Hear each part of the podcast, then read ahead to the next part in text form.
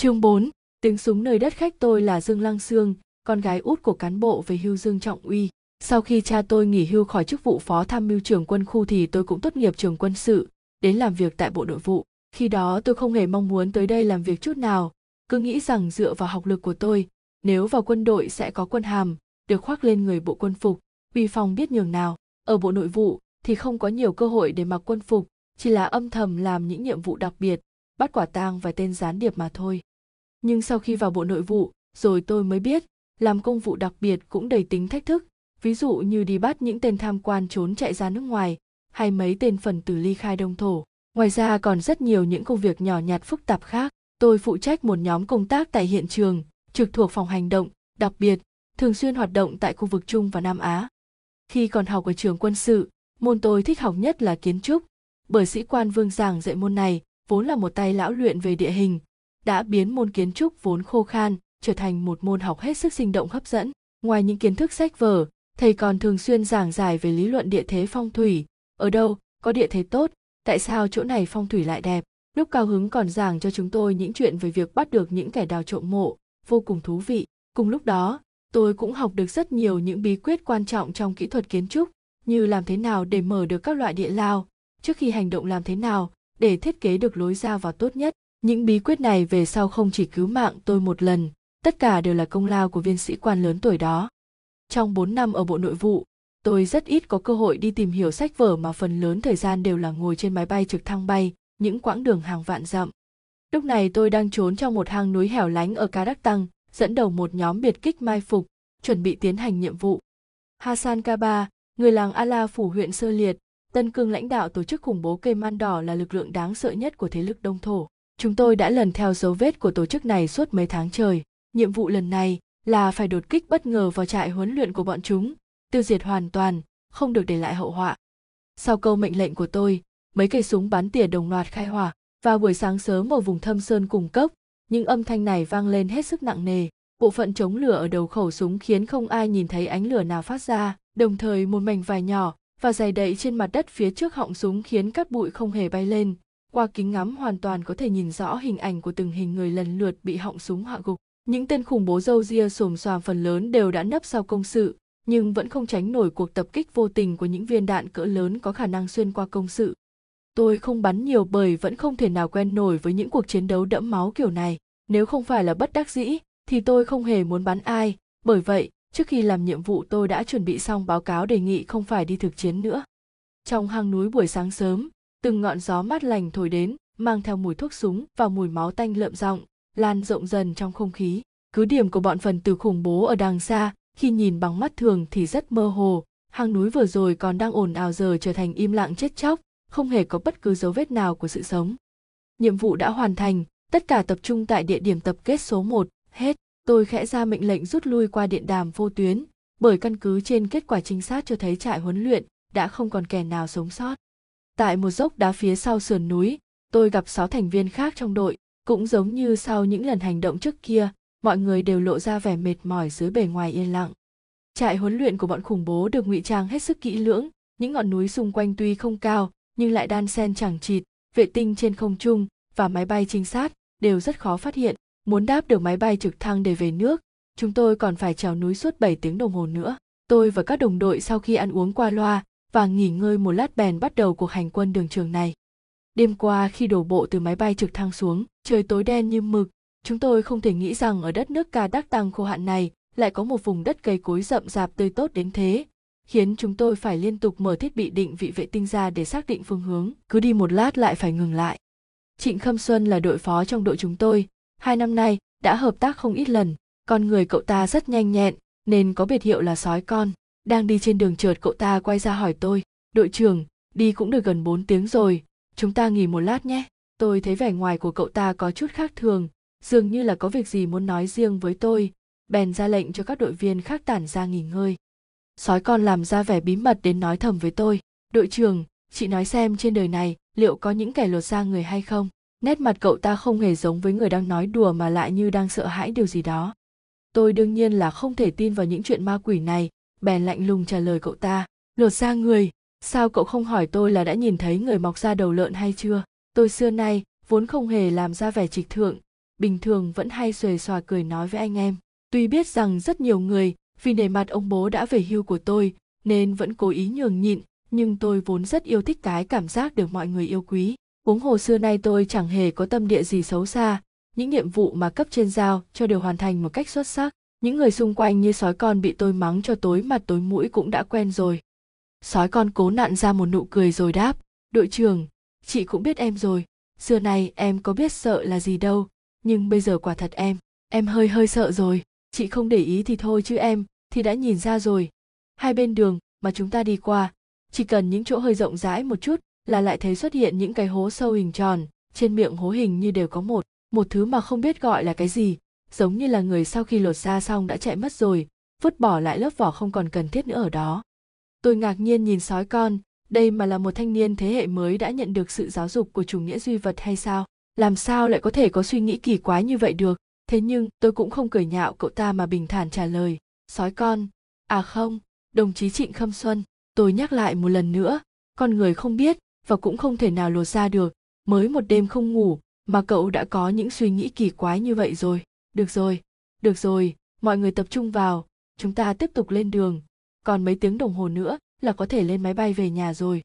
Tôi vừa đi vừa chú ý quan sát hai bên. Sói con vốn không phải là người hay đùa. Xưa nay vốn có sao nói vậy. Chưa từng nói năng lung tung bao giờ.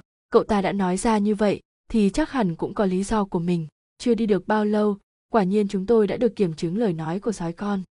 Trên mặt đất chỗ có hơi ít cây rừng đột nhiên có mấy cái hố tròn to bằng nhau xuất hiện một cách kỳ bí. Ở miệng, hố có một đống thịt bầy nhầy, còn có hai cái chân đang treo lủng lẳng trên miệng hố, lắc la lắc lư. Đúng là tôi không hề bị hoa mắt, đó quả thật là một bộ da người bị lột ra các thành viên trong đội đều có cái nhìn hết sức nhạy bén, lập tức nhận ra được nguy hiểm. Hai người đứng tại chỗ canh gác, những người còn lại cùng với tôi vòng ra phía sau. Bộ da người đó nằm hơi hợt trên miệng hố đến gần mới phát hiện cả bộ da đều đã được xử lý bằng một loại thuốc gì đó, vừa mềm mặt vừa có màu đỏ sẫm, bị gió thổi bay qua bay lại trên miệng hố. Sói con rút ra một con dao sắc, cẩn thận lấy bộ da chân đang treo lơ lửng trong không khí xuống xem xét, thấy trên bàn chân vẫn còn hình dạng của đôi giày, là một loại giày nhỏ mũi nhọn, dường như không có gót giày, trên đầu nhọn của mũi giày có một cái móc vểnh lên, chất liệu cũ đến độ chỉ vừa chạm và đã tan ra thành bụi, thế nhưng loại giày này là điển hình cho phong cách trung á tôi vẫn nhận ra được. Đôi giày mũi nhọn hóa thành bụi rơi xuống dưới hố. Bên dưới không có đường thông, nhưng trên đỉnh đầu của bộ da người đó lại có một cái lỗ thủng. Giống như đã từng có việc gì đó xảy ra. Trong tôi đột nhiên có cảm giác rất hài hước. Tất cả những việc xảy ra trước mắt giống như một mảnh vườn. Loài người là hạt giống được trồng xuống đất. Từng người lớn dần lên, lột ra rời đi hoặc là bị xử lý. Sói con đột nhiên lấy dao khều khều phần gót chân của bộ da người lên xem mùi thối xông lên, khiến người ta không thể thở nổi, làm tôi phải nhăn mặt lại, đang định nhắc nhở cậu ta đừng có làm nhục quốc thể, thì đột nhiên sói con nghi ngờ nói, phần gót chân của bộ da người này đúng là rất kỳ lạ. Đây chẳng phải là vết thủy ngân đã khô hay sao? Lại còn có một ít bột, không biết là cái gì nữa, không phải là bị dính từ bên ngoài vào, chắc chắc là chất cặn lắng xuống bên trong bộ da. Mẹ nói chứ, đúng là không bình thường tí nào. Lúc đó, lại một đội viên khác là trương vạn quần khẽ gọi tôi đội trưởng, đến đây xem xem, có vấn đề. Tôi bèn rút súng ra. Sói con cũng theo sát phía sau. Trương vạn quần vòng ra từ phía bên tay trái. Đang đứng đó chỉ tay xuống một vật trên mặt đất cho chúng tôi nhìn. Một đoạn chân người đen đúa, một nửa bị chôn trong đất. Phần lộ ra là phần bắp thịt đã khô quắt lại, không có da bao bọc bên ngoài. Nhưng cái mà trương vạn quần chỉ cho chúng tôi không phải là cái chân này, mà là một vết răng tròn bên trên bắp thịt đó. Cậu ta khẽ nói, đội trưởng, đây không phải là vết răng của dã thú em nhận ra là vết răng người, chị xem, đây là răng cửa, đây là răng hàm. Xem hình dáng và vị trí sắp xếp, thì có lẽ là hàm răng của một đứa trẻ chưa trưởng thành. Làm thế nào bây giờ? Đội trưởng, sự việc này đúng là quái đản. Sói con và tôi đều thận trọng nắm chắc lấy súng của mình. Có chút hoang mang, tất cả những việc này đều nằm ngoài tầm hiểu biết của chúng tôi. Nhất thời không nghĩ ra là do nguyên cớ gì. Lúc đó lại có một đội viên khác là vương ngạn gọi tôi qua, lại có vấn đề nữa sói con không đi cùng tôi qua đó mà ngồi xuống cẩn thận quan sát nửa chiếc chân người đó. Tôi kinh hãi bước đến chỗ vương ngạn, sợ rằng lại nhìn thấy thứ gì đó có liên quan đến bộ phận cơ thể người. Ai mà biết được thứ mà vương ngạn đang cầm trong tay lại chỉ là móng vuốt của một loài động vật, phản chiếu ánh sáng mặt trời lấp lánh, nửa phía trước vô cùng sắc nhọn, nửa phía sau hình nón tròn có khảm mấy vòng dây vàng, trên thân móng có khắc hai chữ triện cổ mô kim nd mô kim, sờ vàng, tôi cầm lấy trên tay có cảm giác trơn mượt đến kinh ngạc, giống như một tấm vải vậy. Lật đi lật lại xem xét một hồi lâu, tôi bèn vứt qua cho sói con xem, rồi hỏi cậu ta, đây là cái thứ đồ quái quỷ gì? Cậu đã từng nhìn thấy ai đeo loại găng tay sờ vàng này chưa? Sói con nhìn thấy thứ đồ vật này, hai mắt lập tức sáng rực lên, kêu ầm lên rằng, bùa mô kim, đây đích thực là bùa mô kim rồi. Thứ này cần dùng móng vuốt xuyên sơn giáp sắc bén nhất, đeo vào đem ngâm trong thịt chim cu cu 7749 ngày, đem chôn sâu hàng trăm mét ở chỗ đất dưỡng thi để tụ khí, kiên trì như vậy trong suốt 4 đến 5 năm trời mới, được như thế này là vật chứng nhận tư cách của mô kim hiệu úy chị đúng là chẳng biết gì cả, lại còn nói là găng tay gì chứ? Tôi không hiểu rõ lắm những điều sói con vừa nói. Bèn lập tức giáo huấn cậu ta. Cậu cũng biết nhiều thứ nhỉ? Như vậy cậu chắc chắn biết chỗ này là chỗ nào hả? Có cần tôi nói cho cậu rõ? Người ca đắc tăng chắc thông hiểu văn hóa của người hán. Ngay cả chữ triện của trung quốc cũng học được rồi sói con cứ mân mê bộ móng vuốt đen bóng đó, không nỡ rời tay, nhìn có vẻ băn khoăn suy nghĩ. Đúng vậy, thứ bùa mô kim này, em cũng chỉ nhìn thấy vật mô phỏng ở chợ đồ cổ thôi.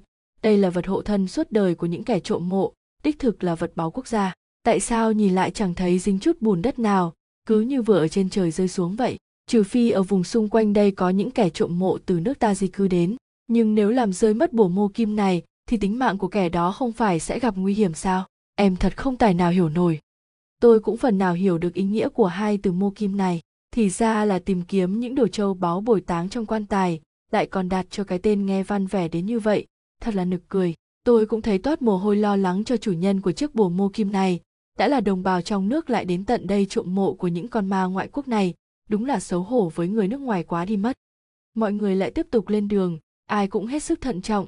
Nhưng những việc xảy ra sau đó nằm ngoài sự suy đoán của tất cả chúng tôi, cũng phá tan giấc mộng ba giờ sau được lên máy bay về nhà của mọi người.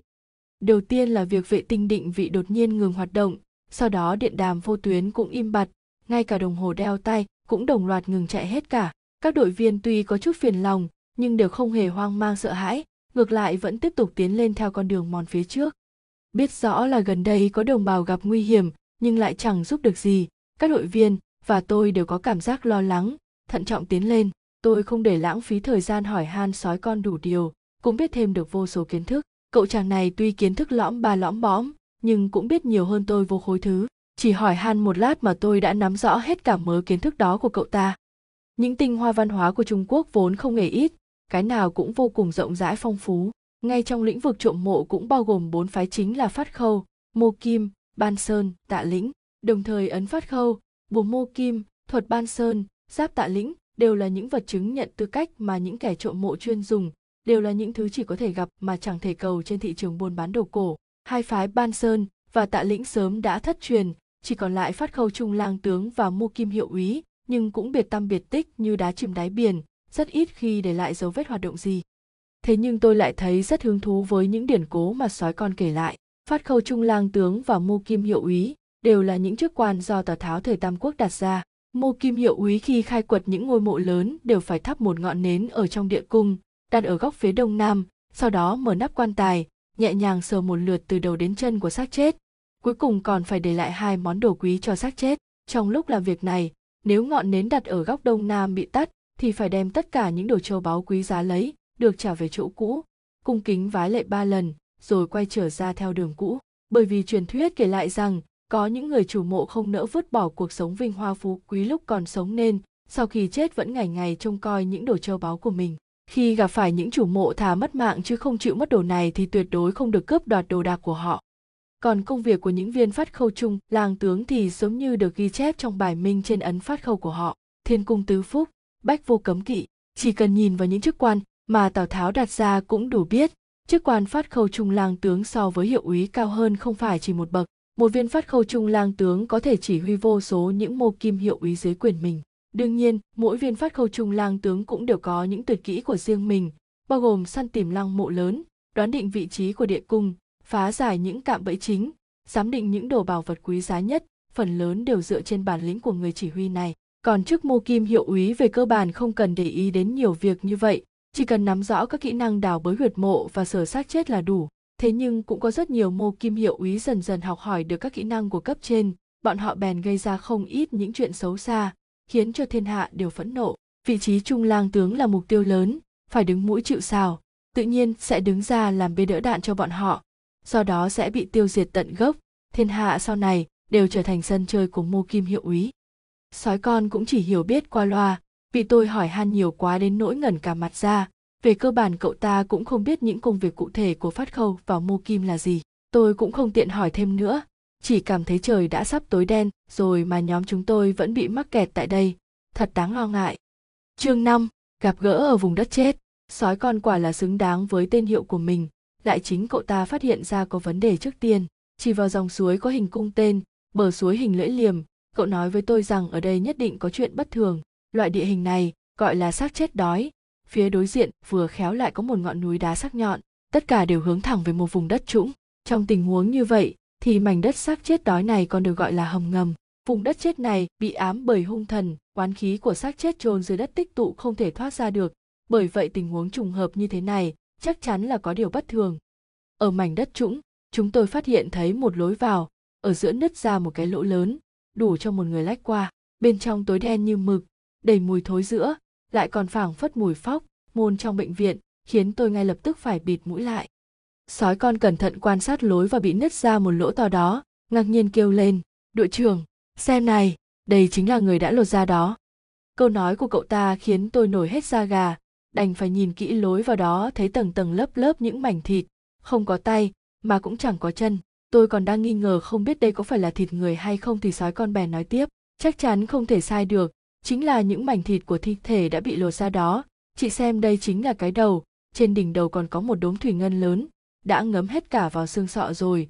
Phía sau gót chân cũng có bột phấn giống hệt như bộ da người đó. Tôi vẫn còn chưa tin hẳn. Trợn mắt nhìn cậu ta nói. Cậu đừng lộn xộn nữa. Còn người ta vốn không thể lột ra được, trừ phi là bị người khác dùng dao lột. Tôi vừa nói dứt lời thì từ trong động vang lên tiếng nói của một nam thanh niên. Đúng vậy, chị nói không hề sai con người ta không thể tự lột ra được. Đây đều là những người bị bóc ra ra chỉ có điều những người này đã tự bóc ra của chính mình.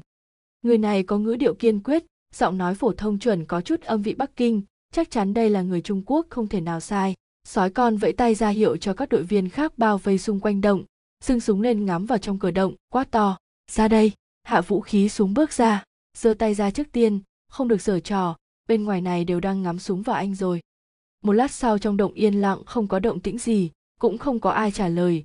Sói con lại quát to một lần nữa, ra đây mau, ở đây đều là người trung quốc, các chiến sĩ công an sẽ không làm hại anh đâu. Nếu anh không ra, để chúng tôi phải vào trong thì súng đạn không có mắt đâu đấy. Vẫn không có ai trả lời. Sói con bèn tiến lại gần cửa hang, chuẩn bị bước vào. Tôi bèn lạnh lùng nói, cậu là đội trưởng hay tôi là đội trưởng hà đồng chí trịnh khâm xuân? Điều bùa mô kim đây cho tôi. Tôi có cảm giác rằng chiếc bùa mô kim này chính là bảo bối của người, vừa nói ở trong hang động kia. Ngay lập tức trong động lại vang lên tiếng nói, bùa mô kim, các người đã nhặt được bùa mô kim của tôi à? Tôi sẽ bước ra ngoài, đừng nổ súng. Lại một lúc lâu sau không có động tĩnh gì, tôi và sói con đưa mắt nhìn nhau, do dự không biết có nên bước vào không. Từ tận đáy lòng tôi có chút lo lắng, cảm thấy người thanh niên đó có khả năng đang gặp nguy hiểm. Trong cửa động đột nhiên xuất hiện một khuôn mặt nhỏ, hốc mắt sâu, sống mũi cao còn được bao phủ bởi một lớp lông đen, chắc chắn không phải là người trung quốc. Đúng rồi, khuôn mặt này vốn không giống với khuôn mặt của con người. Tôi và sói con gần như bóp cò súng cùng một lúc, một loạt tiếng nổ đinh tai nhức óc vang lên, ngắm thẳng vào đống thi thể đang lấp đầy cửa hang. Nhưng những mảnh thi thể đó dường như đã được xử lý bằng cách nào đó, không hề bị suy xuyển một chút nào, khiến tôi và sói con hết sức ngạc nhiên. Những viên đạn có sức công phá cao này của chúng tôi có thể xuyên thủng tường bê tông vậy mà khi bắn vào đống thi thể đó thì đầu đạn chỉ găm lại trên thi thể mà thôi. Từ trong động vang lên mấy tiếng kêu thảm thiết, rồi sau đó là tiếng bước chân chạy vào bên trong. Tôi và sói con liền người trước người sau lần lượt tiến vào bên trong, nhưng vừa mới bước vào thì ngay lập tức hai chúng tôi kêu lên đầy kinh ngạc, làn nước hôi thối bên trong động ngập đến tận bàn chân lại lạnh thấu xương, tuy không đau đớn gì, nhưng lại làm chúng tôi giật cả mình. Sau lưng chúng tôi lại có hai đội viên khác rầm rập chạy đến, triển khai tư thế tác chiến của trinh sát vây quanh tôi tiến lên phía trước, tôi biết ngoài cửa động vẫn còn có ba người nữa ở lại làm nhiệm vụ cảnh giới. Làn không khí ẩm ướt lạnh buốt mỗi lúc một dày đặc, những khẩu súng trường trở nên vướng víu nên chúng tôi đều rút súng ngắn ra cầm sẵn trong tay. Tiến thêm khoảng 20 mét nữa, thì không khí khô giáo dần lên, nhưng lại vừa có mùi tanh vừa lạnh lẽo. Còn lẫn trong đó một mùi vị quái dị. Tôi đang suy nghĩ xem có nên đeo mặt nạ phòng độc hay không thì bị một thứ trước mắt hút chặt lấy ánh mắt. Phía trước huyệt động bỗng nhiên xuất hiện một mảnh đất rộng rãi. Trên đó người đứng đen đặc, tôi và các đội viên khác ngạc nhiên hết sức, lần lượt giơ súng ngắn lên ngắm bắn vào đám người đó. Trong địa đạo tối đen, như mực này, thì dù có nhìn qua kính hồng ngoại cũng không thấy rõ ràng lắm. Chúng tôi lập tức chuyển sang sử dụng đèn pin công suất cao. Sau khi đã chuẩn bị chiến đấu xong xuôi, đội viên trương vạn quần ném ra một quả pháo sáng. Lúc này chúng tôi mới bị ngạc nhiên. Trước mặt chỉ là một đám tượng binh mã xếp thẳng hàng ngay lối giống hệt như tượng binh mã tìm thấy trong lăng mộ tần thủy hoàng. Đứng sừng sững ở bốn góc của thế trận hình vuông này là tám chiếc cột hình trụ được chạm khắc tinh xảo. Xung quanh là vô số, những tượng ngựa có cánh, chim tức đỏ, sư tử, kỳ lân và tượng người bằng đá đội mũ cầm kiếm. Những tượng đá này có hình dáng hết sức cổ xưa, mang phong cách thời tần hán của trung quốc. Nếu như không phải đang ở nơi đất khách quê người, thì tôi đã ngộ nhận rằng mình đang đi tham quan bảo tàng tượng binh mã ở lâm đồng nd thuộc tỉnh thiểm tây lẽ nào đây chính là những tượng binh mã bằng đá được bồi táng? Chúng tôi, do không cẩn thận đã đi vào trong một lăng mộ thời cổ đại. Tôi vỗ vỗ đầu, có chút không tin vào đôi mắt của chính mình. Không ai bảo ai, bốn người chúng tôi cùng cảnh giác tiến vào giữa đám tượng binh mã trong trận đồ hình vuông. Cho đến tận nơi cuối cùng là một chỗ bốn phía xung quanh không có gì bao bọc mới, nhìn thấy một tấm bia đá cao bằng thân, người đứng sừng sững cô độc. Trên bức tường phía sau tấm bia đá có mấy cửa hang dẫn vào bên trong tôi lấy ra một quả bom trái loại nhỏ đặt ở trước mặt. Dựa vào ánh sáng phát ra từ đó để đọc tấm bia một cách cẩn thận, chỉ thấy nằm bên dưới tấm bia là một con rùa khổng lồ chạm bằng đá. Bên trên có khắc một con nhện lớn màu đen rất tỉ mỉ chi tiết, ngay cả từng sợi lông trên mình con nhện cũng có thể nhìn rất rõ. Trong khi tôi còn đang nghi ngờ, thì trương vạn quần gọi to một tiếng, đội trưởng, tới đây xem này. Nhìn theo ánh mắt của cậu ta, tôi lập tức phát hiện thấy trong một cửa hàng phía sau tấm bia đá có vứt một ống kính hồng ngoại giống với loại sản xuất ở trong nước. Hai mắt tôi lập tức sáng lên, lẽ nào đây chính là do người thanh niên kia cố ý để lại cho chúng tôi làm dấu hiệu chỉ đường trăng từ xung quanh đột nhiên vang tới tiếng bước chân chạy gấp gáp làm chúng tôi ngay lập tức cảnh giác trở lại. Sói con và mấy người kia đều gắng sức chú ý quan sát, quay lưng vào tấm bia, súng quay ra phía ngoài, sẵn sàng chuẩn bị chiến đấu. Tiếng bước chân gấp gáp đột nhiên ngừng lại. Một lát sau, một đôi chân dài đột nhiên hiện ra dưới ánh sáng của quả bom cháy bàn chân đen đu hướng về phía bốn người chúng tôi, liền sau đó cả thân hình cũng di chuyển tới. Thì ra là một con nhện mình đầy lông lá, tôi không hề thích loài vật này một chút nào.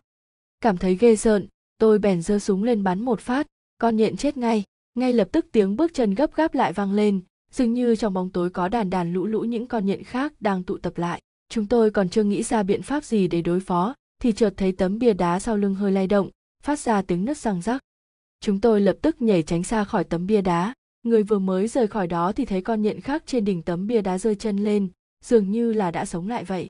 Điều này đúng là nằm ngoài sức tưởng tượng. Thân mình của con nhện khác trên đá đó đột nhiên tự phình to ra, bên trong có vô số những thứ gì đó đang thi nhau chuyển động. Tôi và các thành viên khác trong đội không dám chờ đợi thêm nữa, vội vàng chạy vào bên trong cửa hàng có chất kính hồng ngoại đó, đồng thời châm thêm một quả bom cháy bằng chất rán nữa vứt ngoài cửa hàng rồi mới vội vội vàng vàng chạy vào phía trong chưa đi được bao xa thì tôi nhận thấy dưới chân mình, vừa lạnh vừa trơn, dùng đèn pin dọi xuống thấy một màu vàng chói lóa.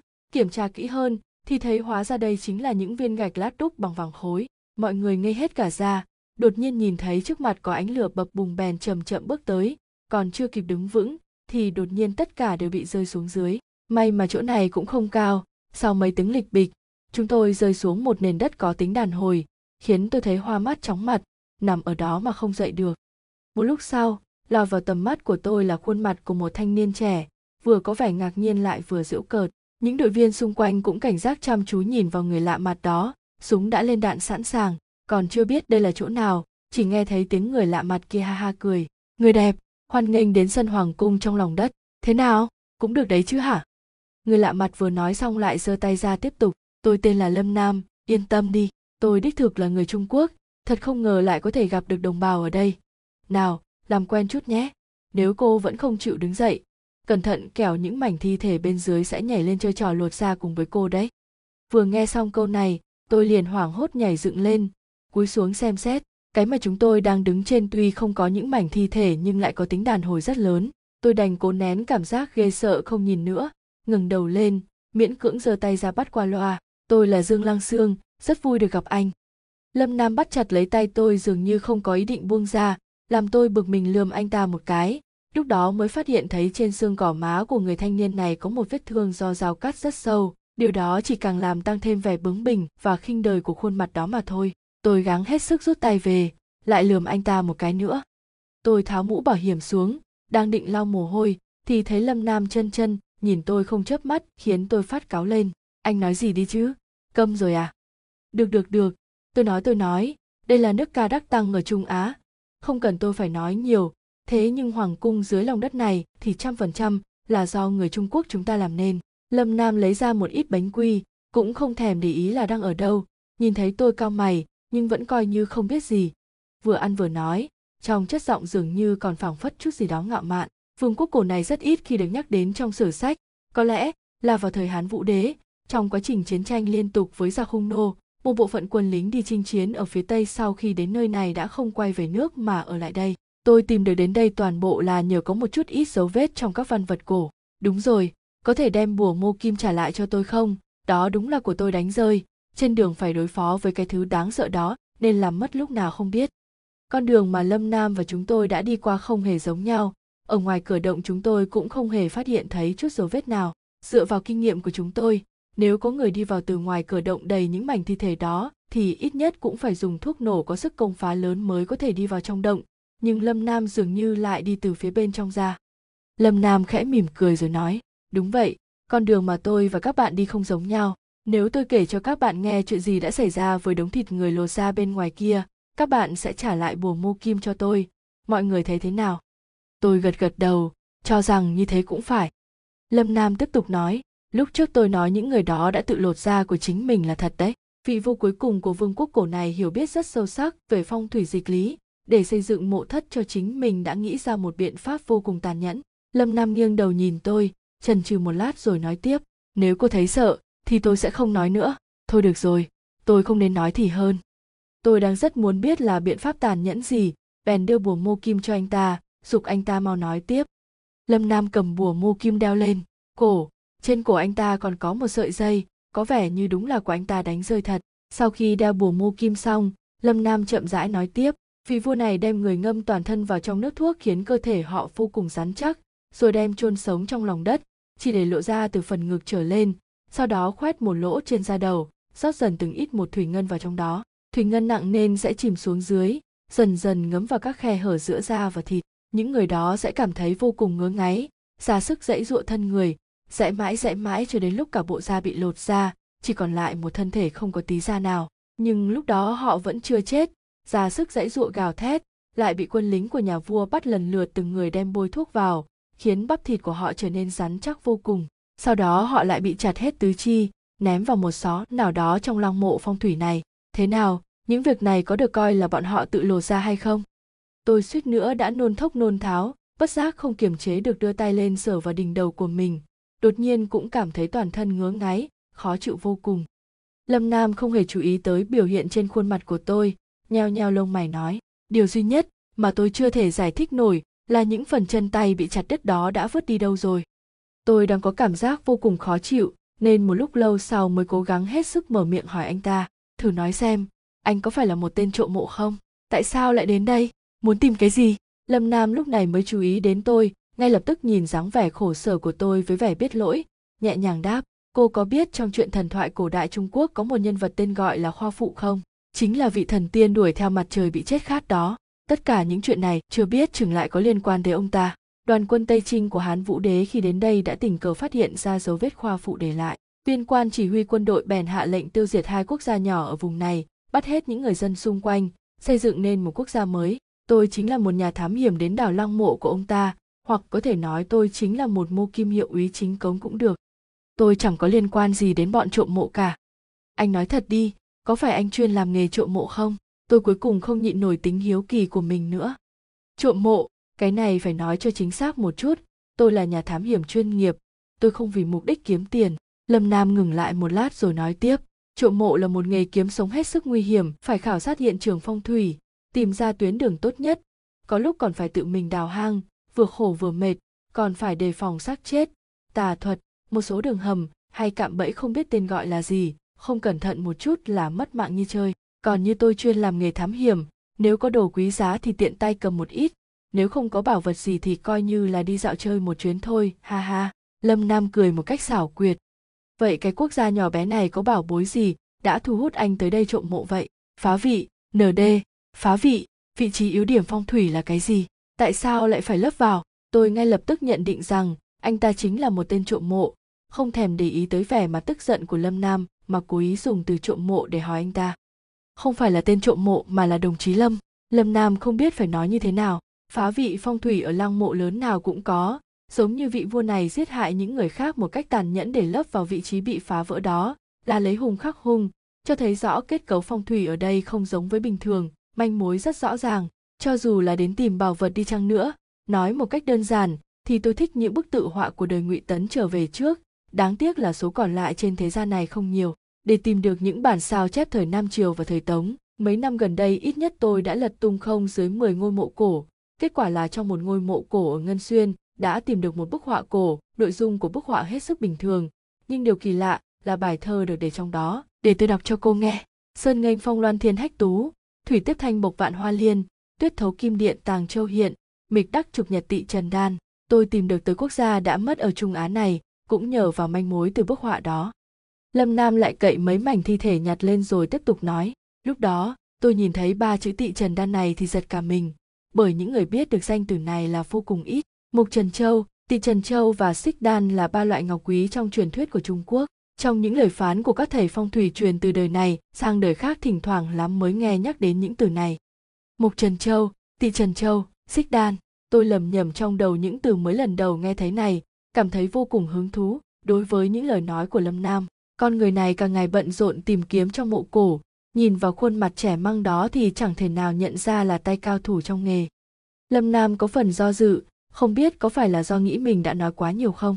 Nhìn thấy những lời đề từ như vậy, tôi bèn ra sức tìm hiểu thân phận của chủ nhân ngôi mộ, cuối cùng tìm thấy được một lớp thứ hai trong bức họa này từ đó mới biết được người này là một thợ thủ công trốn về từ vương quốc cát tân ở tây vực ngoài ra còn nói vương quốc cát tân dùng những kẻ bán nước để xây dựng một cung điện bằng vàng dưới lòng đất chôn giấu một bí mật lớn có liên quan tới tị Trần Châu. Theo miêu tả bên trong bức họa, tôi vượt qua biết bao gian khổ mới tìm được đến đây. Chương 6, bánh trưng xuất hiện. Nốt, mình không thích nhà xuất bản Bách Việt thay đổi từ bánh tông thành bánh trưng, xác chết. Cương thi thế này, rất khó chịu, tuy nhiên vẫn nên tuân theo đúng bản dịch của nhà xuất bản. Chúc các bạn đọc truyện vui vẻ và có thể theo dõi những chương mới nhất của Long Lâu Yêu Quật, Hà Thần, lời nguyền lỗ ban tại fanpage nhé. Nhìn dáng vẻ nhàn hạ không hề lo lắng, đang vừa ăn vừa nói của lâm nam tôi cũng thấy bình tâm lại vận dụng hết trí tuệ suy nghĩ một hồi lâu mà vẫn chưa nghĩ ra cách gì tôi bèn bảo ba người bọn sói con nghỉ ngơi sói còn lại thì thầm với tôi mấy câu khiến tôi cười đau cả bụng cậu ta lại muốn tôi tới thương lượng với lâm năm, xem có thể dẫn chúng tôi đi tham quan một vòng trong lăng mộ của vị hoa kiều được an táng nơi xứ người này hay không. Tôi bực quá bèn đá cho cậu ta một cái. Bây giờ là lúc nào rồi mà còn muốn chơi cái trò phát khâu với mô kim này? Tay lâm nam này là bạn hay là địch còn chưa biết? Ngộ nhỡ đi cùng anh ta mà bị anh ta bán đứng thì biết làm thế nào?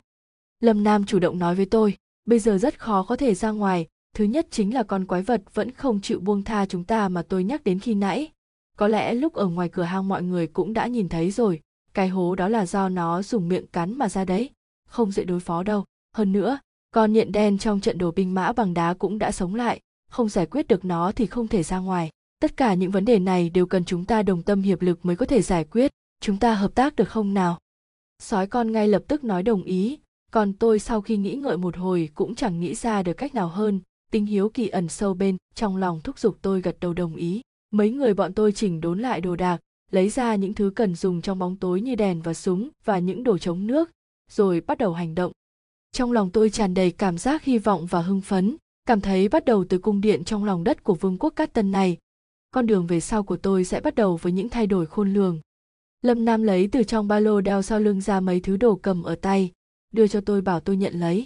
Tôi mở một chiếc bình được đậy kín ra nhìn vào bên trong trong đó có đựng mấy viên thuốc tròn màu đen lâm nam thì đang bận mặc ra bên ngoài một bộ quần áo cộc và mũ bảo hiểm màu đen xì, vừa mặc vừa nói, mấy viên đó là thuốc giải độc, nếu thấy không được khỏe thì hãy uống vào.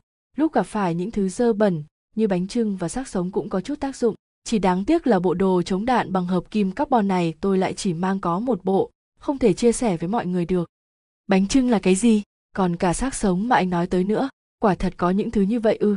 Tôi vừa chia thuốc giải cho các thành viên trong đội vừa quay đầu lại hỏi lâm nam còn đối với thứ đồ chống đạn bằng hợp kim carbon mà anh ta nói tới, tôi thấy rất buồn cười. Suýt nữa thì bật cười thành tiếng. Những bộ giáp chống đạn bằng hợp kim titan mà chúng tôi mặc bên trong còn hiện đại hơn của anh ta rất nhiều. Xác sống là những xác chết đã thối giữa bị chôn kín trong không gian chật hẹp, bị âm khí trong lòng đất bao phủ. Khi đột nhiên tiếp xúc với dương khí của người sống với một tỷ lệ nhất định sẽ biến thành xác chết biết đi, còn gọi là xác sống. Căn cứ vào màu lông bên ngoài, có thể phân chia thành xác trắng sắc đỏ hoặc sắc đen. Chúng đuổi theo cắn người sống, có sức mạnh vô cùng lớn. Lâm nam lần lượt giảng giải cho chúng tôi về những thứ có trong lăng mộ. Còn về bánh trưng thì không phải là thứ chúng ta ăn vào tết đoan ngọ đâu. Mọi người thử nghĩ xem bánh trưng mà chúng ta ăn được gói bằng lá xanh, bên trong là gạo nếp trắng ngần. Bánh trưng ở trong huyệt mộ cũng gần giống như vậy. Những xác chết được chôn đúng ở vùng đất dưỡng thì có âm khí nặng nề, thì cho dù quan quách đã mục nát, rồi nhưng xác vẫn chưa thối giữa, vẫn còn giữ nguyên được da trắng tóc đen nếu so sánh với xác sống, thì bánh trưng còn lợi hại hơn rất nhiều. Chúng vẫn còn ý thức, hiểu biết sách lược. Nếu bị bánh trưng thổi vào một cái, thì còn khó chịu hơn là chết nữa. Nói tóm lại, xác sống, thì thân thể đã giữa nát, thường hay gặp hơn, dễ đối phó. Còn bánh trưng dễ coi hơn, ít gặp hơn, nhưng lại khó đánh bại. Hơn nữa, bánh trưng trước khi bị chôn thường có điểm báo sẽ biến đổi thân xác. Người nhà thông thường đều có những biện pháp trấn áp đề phòng. Nếu gặp phải xác sống, chúng ta hợp sức lại thì dễ dàng đánh bại được nó. Nhưng nếu là bánh trưng thì chỉ còn biết tùy theo số mệnh an bài mà thôi. Lâm nam nói xong bèn nhìn tôi cố nặn ra một nụ cười. Tôi dùng mình một cái. Thật là đáng sợ. Những chuyện mà lâm nam nói đều là lăng mộ ở trung quốc.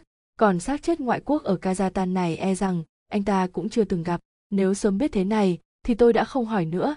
Để bây giờ trong lòng lo lắng bất an, tôi liếc nhìn vương ngạn thấy cậu ta đang nghe rất chăm chú, sắc mặt trắng bệch bèn khẽ an ủi cậu ta, mặc kệ những xác sống với cả bánh trưng của anh ta, chúng ta đã đi tới đây rồi, thì cứ vào địa cung, để mở rộng tầm mắt. Dù sao chúng ta cũng có cái này, tôi vỗ vỗ vào khẩu súng ở thắt lưng. Chị sương, yên tâm đi đi theo em. Em chẳng sợ mấy thứ quái quỷ này, em chỉ lo không gặp bánh trưng thì phải làm sao thôi. Phương ngạn cười ra vẻ không để ý gì rồi nói, chỉ mới được xem đào mộ cổ trên tivi giờ lại có cơ hội tốt như thế này, có thể tự mình làm người dẫn chương trình em đang thấy vô cùng hào hứng đây. Năm người xếp hàng, một do lâm nam dẫn đầu, men theo con đường dẫn vào cung điện trong lòng đất của vương quốc cát tân, nằm giữa hai hàng tượng người và thú khác, bằng đá đứng đối diện nhau. Hoàng sân của vương quốc cát tân này được xây dựng theo ngũ hành bát quái của trung quốc. Vừa đi trên đường tôi vừa thầm ghi nhớ vị trí bày bố của những tượng người và thú bằng đá, xem ra rất giống một loại trận pháp cổ đại mà tôi đã được học ở trường. Đứng bên ngoài cửa mộ ở đằng sau sân chúng tôi mới phát hiện thấy lăng mộ này rất giống với những lăng mộ lớn ở trung quốc. Ở vị trí cao nhất bên ngoài cửa mộ cũng có mở một cửa sổ nhỏ. Lâm nam nói cho chúng tôi biết, đó là con đường dành cho linh hồn của chủ ngôi mộ bay lên trời. Tôi vừa cẩn thận đánh giá và so sánh với những điều mà trước đây vị thầy giáo sĩ quan lớn tuổi đã giảng về trận pháp bằng đá. Sau khi xem xét một hồi, tôi đã nắm rõ được phần nào. Lâm nam thấy tôi hết ngó bên nọ lại nhìn bên kia bèn nửa đùa nửa thật. Thế nào? Lisa dương, đã nhìn thấy đường vào chưa? Tôi là dương lăng sương, không phải dương lisa mong anh đừng có đặt tên nước ngoài cho tôi. Tôi lườm lâm nam một cái. Anh là cao thủ trộm mộ, mà không nhìn ra được sự cổ quái của cánh cửa đá này sao? Có cần tôi chỉ bảo cho anh không? Được rồi, xin mời lisa dương ra tay cho mọi người, được mở rộng tầm mắt. Lâm nam, không những không tự ái mà còn chọc tức tôi nữa. Tôi cũng nửa đùa nửa thật nói, cánh cửa đá dẫn vào mộ này nhìn có vẻ giống như hai cánh cửa, còn có một cái vòng cửa. Kỳ thực là giả đấy đây là một khối đá khắc thành, ở bên ngoài chỉ khắc sơ qua hình cánh cửa. Thực tế, nếu muốn mở cửa vào sẽ bị rơi trúng vào bẫy, tôi đoán rằng, phía trước và sau cánh cửa này có chôn không ít hố bẫy và thạch tín. Kỳ thực muốn vào rất đơn giản, anh nhìn vào hướng đối diện của cánh cửa này sẽ thấy hơi dốc về phía dưới. Chúng ta chỉ cần xoay hai con bệ ngạn nd bệ ngạn là một loài thú trong truyền thuyết, xưa thường được vẽ trên cánh cửa nhà tù bằng đá trên cánh cửa này về phía bên trái, theo một góc nhất định thì sẽ có thể phá được bệ ngạn ngọc khôi trận này. Vị sĩ quan giáo viên đã từng giảng về đặc điểm của ngọc khôi trận. Nay tôi mang ra vận dụng trong thực tế, khiến cho lâm nam hết sức ngạc nhiên. Nụ cười dần hiện ra trên gương mặt của lâm nam. Anh ta bèn làm theo cách của tôi, cùng với sói con. Mấy người bọn họ cố hết sức dịch chuyển tượng con bệ ngạn bằng đá. Anh ta đúng là một tay lão luyện. Không chờ tôi phải nói cần xoay nó, theo góc độ bao nhiêu, đã tự làm theo suy đoán của mình dịch chuyển con bệ ngạn đá đến đúng vị trí chính xác vị quan chỉ huy đoàn quân tây trinh thời hán vũ đế này xem ra là một người rất am hiểu kỳ môn bát quái, chỉ có điều cũng quá tự tin. Ông ta cho rằng ở vùng đất xa xôi hẻo lánh này không có ai hiểu biết về văn minh trung hoa nên đã sử dụng ngọc khôi trận ở ngoài cửa mộ này, cần biết rằng loại ngọc khôi trận này chuyên phát huy tác dụng trong bóng tối, giống như ở đây, được bày bố bên ngoài cửa, nhưng một khi gặp phải người am hiểu trận pháp thì nó chẳng còn tác dụng gì nữa. Tôi chỉ thấy kỳ lạ là trong long mộ, đáng lẽ ra nghiêm cấm sử dụng bệ ngạn bởi trong sách có nói bệ ngạn hình dáng như hổ uy phong lẫm liệt, là linh thú cai quản nhà ngục. Do bình thường căm ghét nhất là những kẻ phạm tội nên thường được trang trí bên ngoài cửa ngục để cảnh cáo tội phạm cần biết hối cải hoặc nằm phủ phục trên hai bên đại đường của nhà môn. Bây giờ lại dùng để canh giữ cửa mộ thì đúng là khó lòng tưởng tượng nổi. Tôi chắc rằng chẳng ai lại muốn coi mình là tội phạm cả. Hay là ở trong này có thứ gì đó cần phải canh giữ? Bệ ngạn ngọc khôi trận sau khi bị phá giải lặng yên một hồi không có động tĩnh gì sau đó cửa mộ bằng đá khẽ rung động. Lâm nam hít một hơi thật sâu rồi nói, các vị hãy sẵn sàng, chúng ta chuẩn bị bước chân vào cung điện dưới lòng đất của vương quốc cát tân rồi. Những thứ xác sống và bánh trưng khi nãy tôi nhắc tới không dám chắc là không có. Bởi vậy chúng ta cần hết sức tránh đi lại lung tung. Khi gặp phải những thứ kỳ quái tuyệt đối không được hoảng loạn, càng không được hành động một mình, tôi và sư nhi sẽ đi trước dẫn đường, được không? Tôi khẽ ậm ừ một tiếng, coi như là đồng ý. Tôi không thích cách xưng hô là sương nhi này so với cách gọi lisa sương tuy có dễ nghe hơn một chút, nhưng cũng chưa có ai từng gọi tôi như vậy, thông thường đều gọi là đội trưởng hoặc chị sương mà thôi. Cửa mộ bằng đá sau một hồi rung động cũng đã dừng lại, những hố bẫy và thạch tín của bệ ngạn ngọc môn trận cũng đều đã bị phá giải hết. Lâm nam lấy ra thuốc nổ định hướng, cho nổ trên phần núi cạnh cửa đá để mở một con đường thoai thoải dốc xuống dưới. Không kịp suy nghĩ nhiều, tôi cùng lâm nam dẫn đầu đoàn người tiến vào cũng không biết là do thuốc nổ định hướng của lâm nam có sức công phá quá lớn, hay là do lòng núi vốn đã có khe nứt mà mới đi được vài bước sát theo vách đá, tôi đã cảm thấy hướng chúng tôi tiến vào trong lòng núi ngược lại con đường dốc nằm đối diện với cửa mộ bằng đá. Tôi còn đang định hỏi lâm nam thì đã thấy anh ta dừng bước, đứng ngẩn ra đó. Nhờ có ánh sáng từ ngọn đèn trên đầu lâm nam chiếu vào, tôi thấy phía trước con đường bị chặn bởi một tảng đá lớn. Hai bên tảng đá xuất hiện hai cửa động rất hẹp, chỉ đủ cho một người nghiêng mình lách vào mà thôi lâm nam quay đầu lại nói, tôi qua bên này xem xem, mọi người tạm thời đừng đi theo vội, đứng chờ ở đây. Nếu không có vấn đề gì tôi sẽ gọi mọi người, còn nếu có vấn đề thì tôi sẽ quay lại. Chúng ta cùng đi theo con đường còn lại. Tôi lấy ra một con dao ngắn nhét vào tay anh ta. Ở nơi chật hẹp thế này thì dùng dao ngắn là tốt nhất. Cẩn thận đấy. Ai ngờ, chỉ chưa đầy 5 phút sau lâm nam đã quay trở lại, hoảng hốt dục chúng tôi mau chạy vào cửa động bên kia. Anh ta chạy được vài bước thì thở dốc. Dương trả dao cho cô này may mà tôi chạy nhanh, tôi nhìn dáng vẻ thảm hại của anh ta thì không nhịn được cười. Sao rồi? Lâm đại đạo tặc vốn đầy kiêu ngạo mà cũng biết sợ ư. Lâm nam không còn hơi sức đâu để ý đến sự châm chọc của tôi, khẽ nói. Bánh trưng, lại gặp phải bánh trưng ngoại quốc chứ? Tôi vừa đi chưa được 10 mét, thì thấy một tên bánh trưng đang ngồi trên đất, nhìn vào góc tường rất chăm chú, cũng không biết là nó đang nhìn cái gì nữa, lại còn thò tay chọc chọc vào góc tường.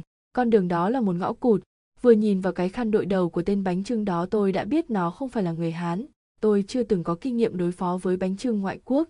Bèn vội vàng chạy ra. Sói con chen vào nói, đúng là ngõ cụt không? Vậy tên bánh trưng đó từ đâu mà ra? Con đường mà chúng ta đi vào phải dùng thuốc nổ công phá, chắc chắn là không có. Như vậy chỉ có thể là nó đi ra từ con đường mà chúng ta đang đi bây giờ. Liệu có phải do tiếng nổ anh gây ra đã thu hút một tên bánh trưng làm nhiệm vụ canh gác? Kết quả là đi sai đường vừa nghe nói như vậy, chúng tôi bất giác đều nhìn về phía con đường trước mặt thấy mờ mờ ảo ảo thật đáng sợ. Tôi lấy đầu mũi dao chọc nhẹ vào mũ của sói con, mắng cho một trận, trẻ con không hiểu biết, thì đừng có nói lung tung, dọa người khác đau tim bây giờ. Lâm nam trầm ngâm một lát rồi gật đầu nói, đúng là có khả năng này, xem ra vẫn là do tôi chưa suy tính chu đáo, không ngờ được vừa mới vào đã gặp phải bánh trưng lại còn là bánh trưng ngoại quốc nữa. Để đối phó với bọn này thì súng đạn chẳng có tác dụng gì phải dùng lửa hoặc dùng thuốc nổ mới được. Xương. Số thuốc nổ rắn mà mọi người mang theo phải dùng tiết kiệm một chút. Xem ra hôm nay phải đánh một trận ác liệt với bọn bánh trưng này rồi.